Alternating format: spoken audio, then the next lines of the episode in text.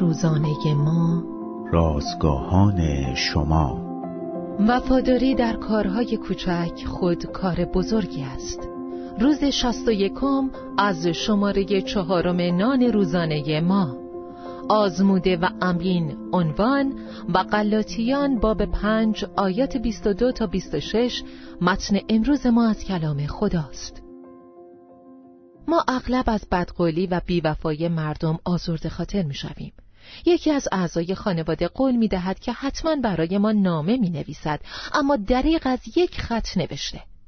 کشیش کلیسا قول می دهد به هنگام بیماری به عیادتمان بیاید، اما نه به بیمارستان می آید و نه به منزلمان سر می زند. دوستی می گوید که حتما در موقع سوگواری به نزدمان خواهد آمد، اما حتی یک تلفن هم نمی زند. دیگران می گویند که حتما برایمان دعا خواهند کرد، اما خیلی زود نیاز ما را فراموش می کنند. بعضی ها هم قول می دهند که حتما برایمان کار مهمی انجام خواهند داد، ولی کارمان را پیگیری نمی کنند. در این جور مواقع با خودمان می گوییم اصلاً آدم خوشقول پیدا میشه. وقتی کسی در قولش امین نمی ماند، کاری از دست ما ساخته نیست. اما ما خودمان می توانیم نسبت به دیگران خوشقول باشیم. وقتی که قولی می دهیم باید آن را انجام بدهیم. وقتی به کسی قول می دهیم برایش دعا خواهیم کرد، باید این کار را انجام بدهیم.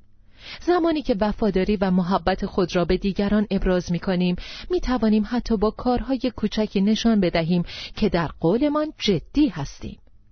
پولس رسول می نویسد که ثمره روح القدس وفاداری است. اگر بدانچه به دیگران قول می دهیم عمل کنیم، خدا در ما روحی ثابت قدم پدید می آورد که هر روزه به پیش می رویم و در این موارد جدی می شویم. از خدا درخواست کنید شما را شخصی کند که دیگران در موردتان بگویند شخصی آزموده شده و امین است.